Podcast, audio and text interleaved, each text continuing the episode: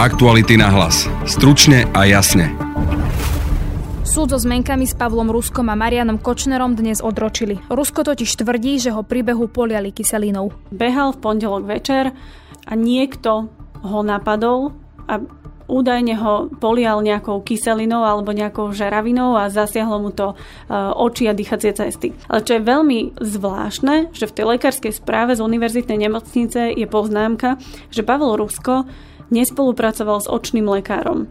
Ak by však išlo o obštrukcie, Ruskovi hrozí väzba. Budete počuť investigatívnu novinárku Lauru Kelovu takéto závažné e, veci, ktoré som teraz vymenovala a ktoré určuje trestný poriadok, kedy sa obžalovaný nemusí dostaviť, tak zdá sa z tej lekárskej správy, že nemá Pavel Rusko. Prezidentka Zuzana Čaputová sa dnes stretla s vedcami. Obraciam sa preto na všetky politické strany, vrátane tých opozičných, pretože odmietanie opatrení alebo vyvolávanie občianskej neposlušnosti dnes nie je krokom voči vláde, ale je to krok voči lekárom, sestričkám a rodinám infikovaných. Vedci upozorňujú na kritickú situáciu a to aj napriek tomu, ak by sa spriesnili opatrenia. Odporúčili preto ľuďom desatoro bezpečných Vianoc. Pokračuje epidemiologička Alexandra Bražinová. Prvý bod. Žij v bubline. Vytvorme si malú bublinu z rodiny alebo blízkych priateľov, v ktorej budú ľudia, s ktorými sa plánujeme počas sviatkov a silvestrovských osláv často stretávať. Počúvate podcast Aktuality na hlas. Moje meno je Denisa Hopková.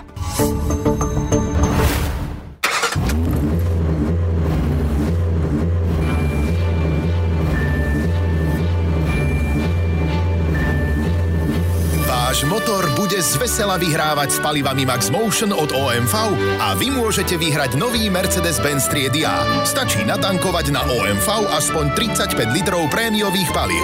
Okrem hlavnej výhry žrebujeme aj 240 palivových poukážok a ďalšie skvelé výhry. OMV. Energia pre lepší život. Najvyšší súd dnes mal posudzovať kauzu zmenky a zajtra mohol padnúť aj rozsudok. Vo februári špecializovaný trestný súd rozhodol, že Marian Kočner a Pavol Rusko sa pokúsili o podvod na Markíze a dostali 19 rokov. Voči verdiktu sa odvolali obžalovaní, ale aj prokurátor Jan Šanta. Dnešné pojednávanie aj tu zajtrajšie bolo však napokon odročené. Dôvodom bol Pavol Rusko. Krátko pred začatím pojednávania sa ospravedlnil, že ho pri večernom behu niekto obliel kyselinou. Komentoval to aj právny zástupca Markízy Daniel Lipšic. Mne to príde ako celkom jednoznačná predvianočná obštrukcia. Sú splnené všetky podmienky na vydanie príkazu na zatknutie, keďže Pavel Rusko sa už opakovane obštrukčným spôsobom vyhýba pojednávaniam na súde. A aj prokurátor Jan Šanta. Ako som konštatoval, ak niekto predkladá pn po 20. hodine a pojednávanie začína od 9. hodine, tak e, je to u mňa veľmi silné podozrenie smerujúce k obštrukcii. To sme už mali x krát a bohužiaľ sa to stále opakuje. Viac sa o tom budem rozprávať s kolegyňou Laurou Kelovou, ktorá bola dnes na Najvyššom súde, sledovala to tam celé online a teraz je so mnou aj v štúdiu. Laura, vitaj. Dobrý deň, ahoj. Úplne asi v krátkosti si najprv teda pripomeňme, o čo ide v tej kauze a proti čomu sa odvolali obe strany, čiže de facto si povedzme, že čo sa malo dnes aj zajtra diať na pojednávaní, ak by bolo. Kauza zmenky um, je taká pomerne známa kauza. Marian Kočner uh, sa snažil cez 4 zmenky vyťahnuť z televízie Marky za 69 miliónov eur.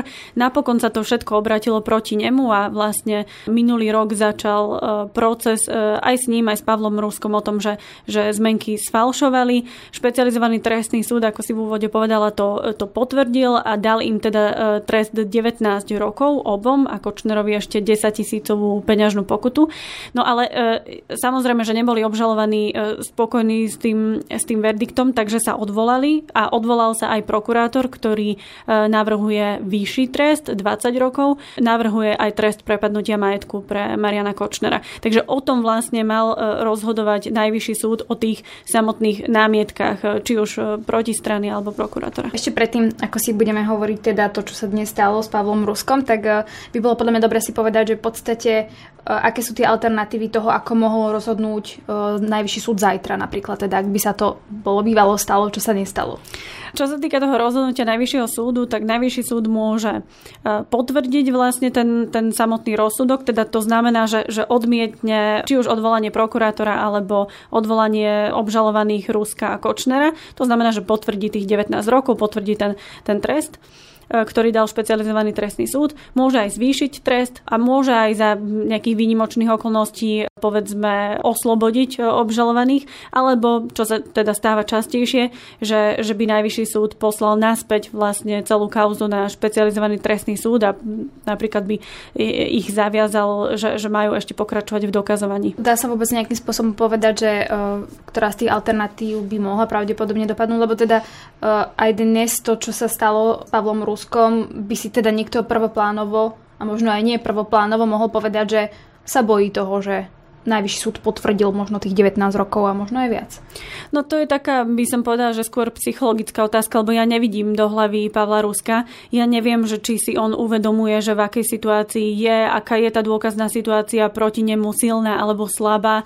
Oni v podstate veľmi dlho trvalo e, s Kočnerom majú zjednotenú verziu o tom, že, že sú nevinní a prečo tie zmenky e, vznikli a, a za akých okolností a podobne. A na druhej strane, veď prokurátor Jan Jan Šanta a teda aj e, poškodená televízia Markiza tiež rovnako sú presvedčení o svojej pravde. Takže asi by som to nejako nekomentovala, že aká je tá dôkazná situácia e, silná alebo slabá, ale čo môžeme povedať je, že e, prvostupňový rozsudok je, aký je, že, že sú proste Kočner s Ruskom vinní, takže už nie len prokurátor si myslí a poškodená televízia Markiza si myslia, že tie zmenky boli zinscenované alebo vymyslené za účelom zbohatnutia, ale už si to myslí aj minimálne e, jeden súd a, a traja súdcovia špecializovaného trestného súdu. No a teda poďme k tomu, že čo sa dnes stalo. A teda, že e, Pavel Rusko krátko pred tým začatím e, doručil teda penku od doktora Liptáka, že teda bol napadnutý, skončil v nemocnici a teda nemôže sa teda zúčastniť toho pojednávania. Teda ešte k tomu navyše teda uh, nemohlo sa pojednávať bez jeho prítomnosti. To si všetko rozoberieme, ale teda uh, asi by ma najprv zaujímalo, že ty si sa teda aj rozprávala, uh, predpokladám, že aj, aj s Parom, rozprávala si sa aj so Šantom, s Lipšicom, čiže uh, čo teda presne Rusko hovorí, že sa mu malo stať? Máme o tom nejaké informácie?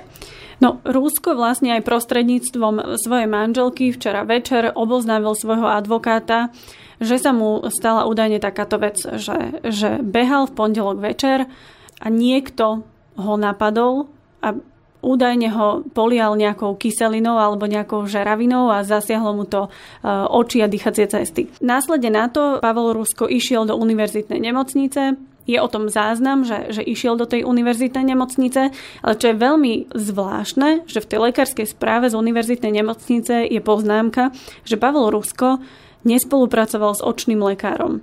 Takže keď si akože vezmeme A a B, že, že človek je zranený poliaty nejakou kyselinou a na druhej strane lekár konštatuje, že, že s ním pacient, ktorý sa domáha ošetrenia, nespolupracuje, tak je to pri najmenšom akože veľmi zvláštne. Ja, ja som si to hneď predstavovala, že, že ja by som si tiež chcela hneď nechať vyplachnúť oči, nechať sa vyšetriť a neviem, že čo tá poznámka má znamenať. Zas nie je tá lekárska správa taká rozsiahla, aby sme z nej vedeli teraz akože niečo, niečo viac čítať.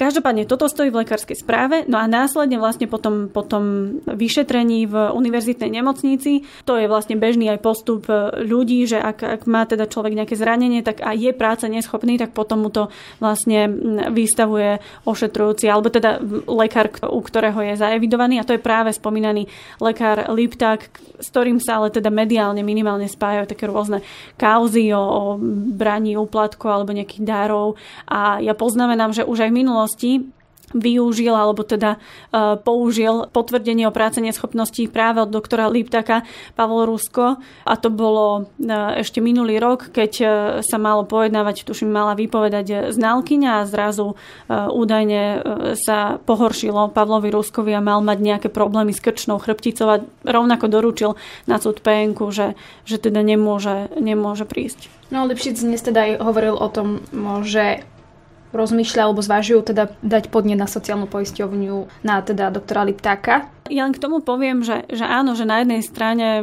akože, že dá sa preveriť aj lekár, aj celá táto situácia, ale čo je dôležitejšie, že to nie je len tak e, sa ospravedlniť a neprísť e, na súd. V trestnom e, poriadku je jasne vymedzené, že kedy sa ten obžalovaný nemusí dostaviť na súd. A tam sú veľmi jasne vymedzené príklady, že, že buď keď je ohrozený na živote, alebo že by mu tá cesta na súd a to pojednávanie ohrozilo život, alebo že je hospitalizovaný, alebo že je v nejakom ohrození života, povedzme, že je na smrteľnej posteli. A takéto závažné e, veci, ktoré som teraz vymenovala a ktoré určuje trestný poriadok, kedy sa obžalovaný nemusí dostaviť, tak zdá sa z tej lekárskej správy, že nemá Pavel Rusko. Keď má v odporúčaní od lekárov, že má si vyplachovať e, oči a ústnu, či, či nos, alebo ústnu dutinu, už neviem, myslím, že, že nos, tak to nie sú zase asi veľmi, že, že ohrozujúce, života ohrozujúce skutočnosti, ktoré on aktuálne prežíva a on nie je hospitalizovaný, on je akože doma a čakajú ho nejaké vyšetrenie. Tam z toho teda vyplývajú dve veci. Jedna je, že či teda Pavol Rusko hovorí pravdu, lebo teda ty si sa aj e, pýtala, myslím, že prokurátora Šantu, na to, že či e, si myslí, že by si to Pavel Rusko mohol spôsobiť sám, aby sa vyhol teda súdu. To je jedna vec, ale potom tá druhá vec je aj, že e, aj keby keď dáme na bok, či je to pravda alebo nie, tak aj tak stále to nie je dôvod na to, aby sa nezúčastnil toho pojednávania. No či... myslí si to prokurátor, že, že nebol na to taký dôvod a myslí si to aj Eh, advokát Daniel Lipšic. Na druhej strane treba povedať, že, že jednoducho mm, no nemôžeme popierať fakt, že on na tom vyšetrení bol a keď raz lekár skonštatuje, že tam mal nejakú kyselinu alebo ja, ja neviem, nejaký prípravok, ktorý mu mohol nejakým spôsobom eh, poškodiť, tak je to fakt. Akože zranený evidentne Pavel Rusko je. Eh, za akých okolností sa to stalo a či to boli také vážne dôvody, aby neprišiel um, na, na súd, to teraz bude preverovať uh, jednak súd a jednak policia. A to, čo z toho vlastne Pavlovi Ruskovi aktuálne uh, vyplýva, je to, že ak by súd zistil, že si to napríklad vymyslel, alebo zistí, že, že sa vyhýbal tomuto, tomuto súdu, tak by mohol vydať zatýkač a Pavla Ruska proste zobrať do väzby. Tam sa teda dnes aj rozoberalo, že on má teda elektronický náramok a že by sa na základe toho mohlo aj ľahšie posúdiť, či naozaj bol behať, lebo teda pravdepodobne monitorujú jeho pohyb. No tak ale on mohol ísť behať, ja neviem, ako je na tom s tou zranenou krčnou chrbticou od minulého roku, ale ak bol včera behať, tak ono sa to naozaj celé mohlo stať, ako pripúšťajme to ako, ako reálnu verziu, že sa to mohlo e, stať. Je teraz na, na súde a konec koncov, ako som spomínala, aj na policii, aby preverili, že, že, že čo sa vlastne dialo, ale zrejme tam nebude mať e, žiadnych e, svetkov. Ja neviem, že, že kadiaľ behal, nevedel to ani jeho, jeho advokát, e, neviem, že či bol s manželkou, odkiaľ by sa nabral nejaký človek, ktorý ho polial, alebo že, že čo za incident to bol. Takže to všetko teraz bude preverovať súd a jednak preverovať aj, aj policia a uvidíme, že k akým záverom dospejú to je automaticky, ak by zistili, že to boli obštrukcie dôvod na väzbu, že je to, je to tak proste dané, že obštrukcia väzba, alebo môže byť aj iný scenár?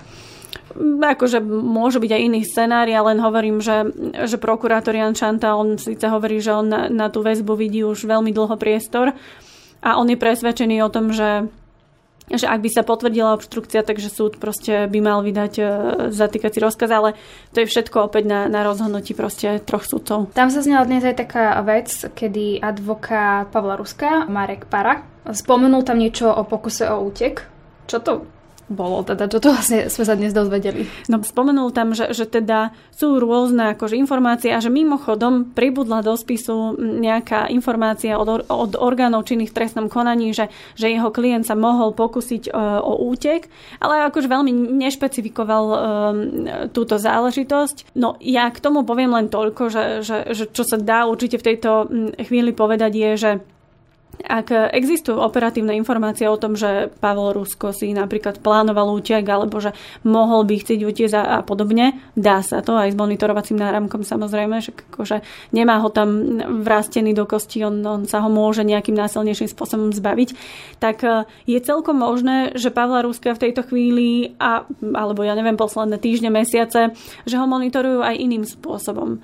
Takže pripúšťam, že, že náramok nie, nemusí byť to jediné, čo, čo vlastne e, monitoruje alebo sleduje Pavla Ruska a že ak sú také informácie, že by, že by mal tendenciu niekam, niekam sa zbaliť, tak je aj taká možnosť, že, že ho môžu proste monitorovať aj iným spôsobom. Tam dnes zaznel aj taký návrh, aby teda sa pojednávanie konalo len teda s Kočnerom a, a že by bolo Rusko vyčlenený na samostatné konanie. Prečo vlastne teda dopadlo tak, že dnes sa úplne odročilo pojednávanie? Vysvetlil to Senát, že prečo sa takto rozhodol? Nie, nie. Senát si zobral uh, prestávku. On sa najprv opýtal strán, že čo navrhujú. Marek Para, teda obhajca uh, Pavla Ruska a aj prokurátor Jan Šanta prekvapivo uh, súhlasil asi poprvýkrát uh, s um, obhajcom Kočnera a Ruska. A oni navrhli to, čo spomína, že, že, že Pavel Rusko dobre, nech sa lieči a, a že teda dotiahnu vlastne tú kauzu zmenky a, a, a to odvolacie konanie aspoň s Marianom Kočnerom, ktorý je vlastne toho času vo väzbe. Ale Daniel Lipšic naopak on navrhoval, že, že vydať proste zatýkač, zatknúť Ruska a že zajtra by sa teda pokračovalo. Že by ho tam proste na silu akože dovliekli.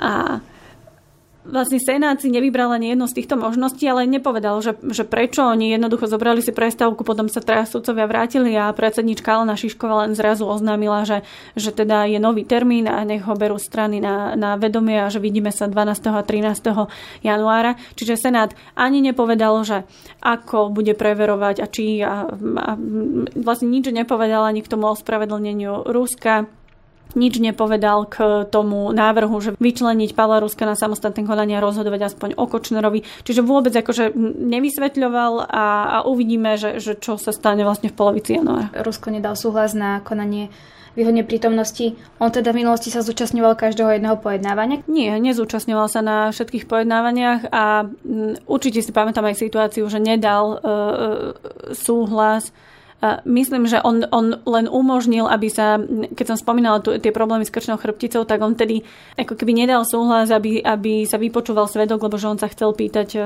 svedkyne, tuším v tom prípade, alebo znalkyne niečo ale dal súhlas na čítanie nejakých listín.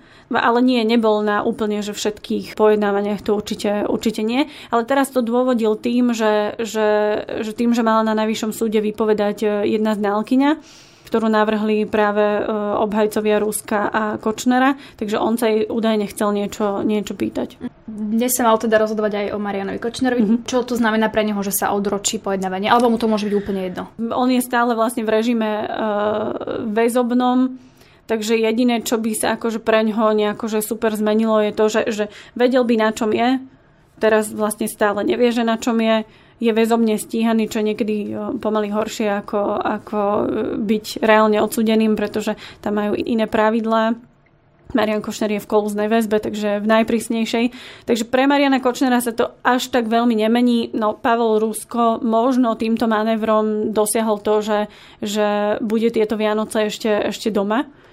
Ale Tiež by som nepovedala, že je to na 100%, lebo, lebo spomínala som aj verziu, že, že najvyšší súd môže vydať zatýkač aj, aj dnes, aj zajtra, aj, aj budúci týždeň, takže ešte zo stále nemá vlastne Pavel Rusko úplne jasné. Aktuality na hlas. Stručne a jasne.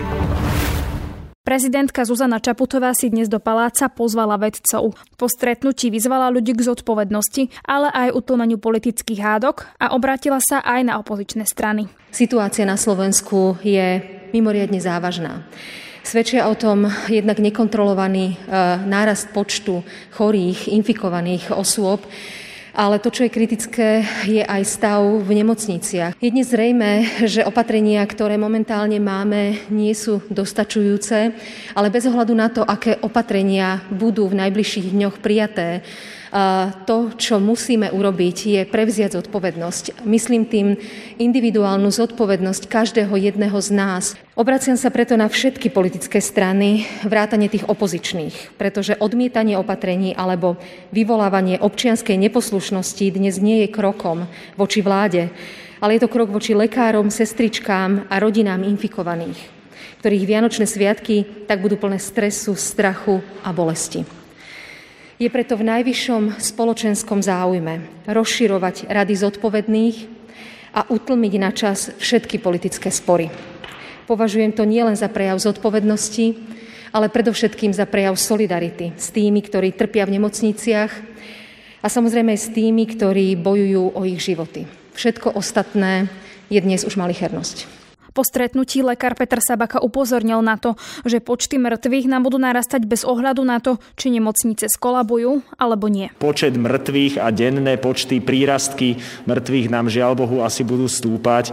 Vieme to isto e, vzhľadom na to, že e, ten počet denných prírastkov úmrtí e, odráža epidemiologickú situáciu, aká bola pred dvomi týždňami. Čiže dnešné číslo, ktoré je naozaj veľké, je to myslím 64, je, je naozaj je zatiaľ najvyššie a to odráža 46, áno, je jedno z najvyšších a odráža e, tú epidemiologickú situáciu, ktorá bola pred dvomi týždňami, ktorá je, bola ďaleko lepšia, ako ju máme dnes. Čiže za dva týždne to bude zrejme e, o mnoho vyššie číslo. Takže áno, počty mŕtvych nám, nám budú e, narastať bez ohľadu na to, či nemocnice, či sa nemocniciam podarí absorbovať všet, množstvo chorých a či nemocnice skolabujú alebo nie. Nasleduje aj lekár Petr Vysolajský a pokračuje aj vedec Pavol Čekan. Pandemická komisia navrhla e, opatrenia od 16. aby boli v praxi. Vyzerá to tak, že e, pravdepodobne budú od 21. ak sa nič nezmení. Nakoľko či vôbec dokáže tých 5 dní e, zhoršiť súčasnú situáciu, lebo rátame s tým, že ľudia sa budú snažiť presunúť domov do regiónov počas tých dní, týchto 5, aby sa vyhli tvrdému lockdownu a nemôžeme sa spoliehať na to, že každý sa otestuje. Áno, každý stratený deň a naj, e, môže situáciu zhoršiť.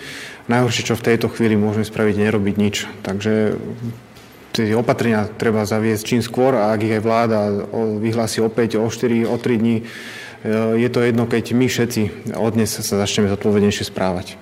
Ako to už tu bolo povedané, samozrejme, že my rozumieme, že ľudia chcú ísť domov, chcú byť so svojimi najbližšími, so svojou rodinou, rodičmi ale je to na našej individuálnej zodpovednosti. Jednoducho teraz nastal ten čas, že musíme každý, každý niečo spraviť.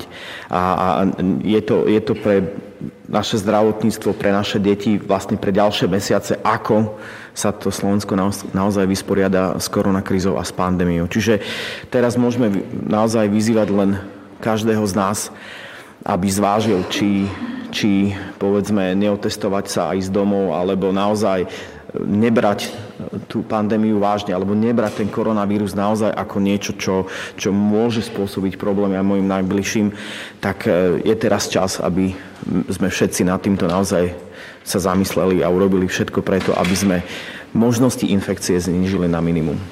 Iniciatíva vedcov a odborníkov preto dnes pripravila pre Slovakov desatoro bezpečných Vianoc. Pokračuje epidemiologička Alexandra Bražinová. K spomaleniu šírenia vírusu počas obdobia Vianoc a Nového roka pomôžeme, ak dodržíme tieto kroky, ktoré ako vedci a odborníci všetkým odporúčame.